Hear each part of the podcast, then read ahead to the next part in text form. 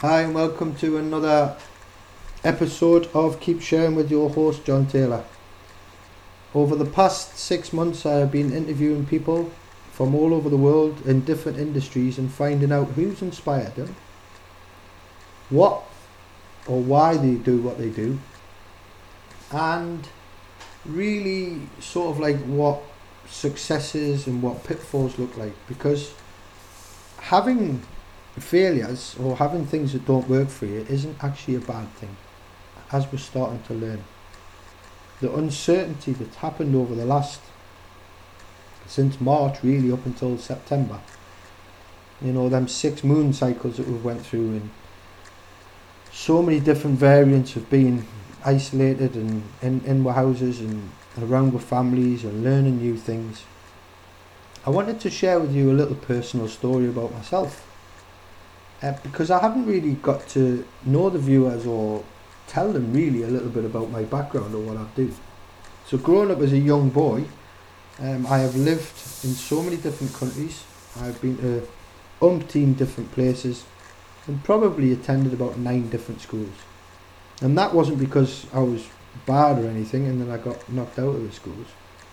It was because that we were moving around constantly, which means that as a child, you're having to adapt to your environment. And it's really important to understand that how your environmental space can change your whole behaviour.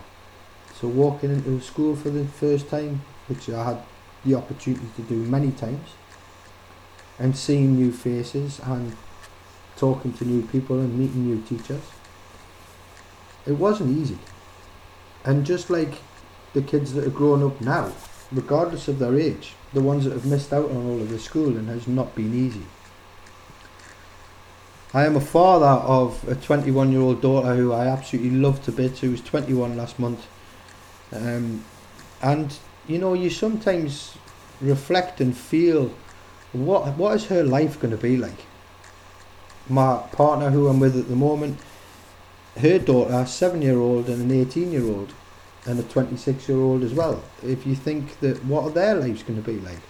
Know, and seeing the seven year old as well reminded me a little bit about what my life's been like at that age, or you know, seven, eight years old. And what has she had to experience and, and go through? And what kind of things or what's life going to be like for her? Is she going to be able to, you know, t- tell a story when she's 43? I do remember 2020 when such and such happened? And what we've got to remember is that everything that's happened has, in them words, happened. You know, we can get caught up and watch the news and we can go on social media and we can look at all of these things and we're already getting bombarded with enough information as it is without having to add to the mix. Now, I feel as if when I look back on them times in my life, it is really a very important part because your imprint and, and how you're brought up and what goes on for you is vitally important to what is happening at the age I'm at now, 43 years old you do a little bit of self-reflection. And there was an exercise that I'd done the other day which was really, really powerful.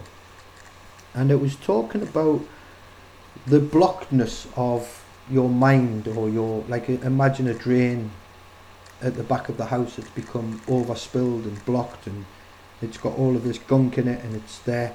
Now can you imagine somebody coming along and saying, alright, now think positive. Oh, just have a positive mindset. Everything will be okay you just got to go out there and do all of this stuff. But if you're not receptible to learning to let go of what's already clogged, you're just adding to an already clogged situation.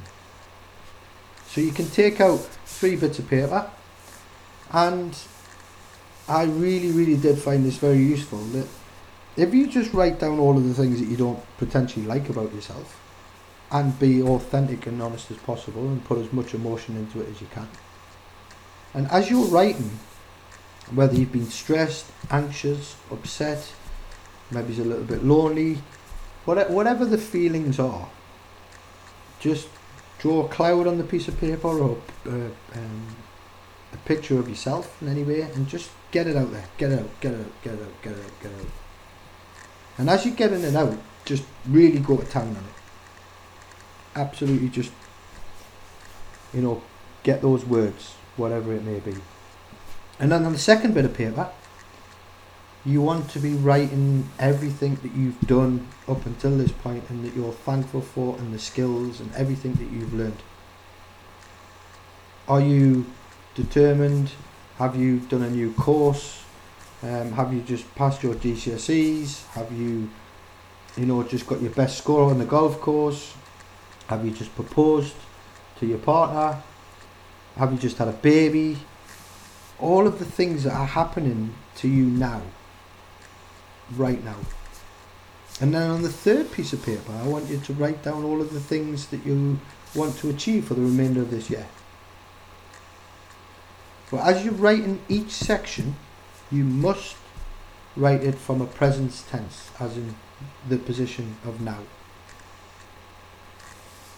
Because everything that's happened up until this point is really, really where you're at. So as you're writing it, just spend about half an hour on this exercise. And then once you've finished, get steps one, two, and three of the three piece of paper, and then look at the difference in the words that you've wrote. Because you can then undo and be grateful for the things that you didn't really like about yourself too. And that's fine. Accept it. You know, we talk about acceptance is one of the most powerful tools out there to have.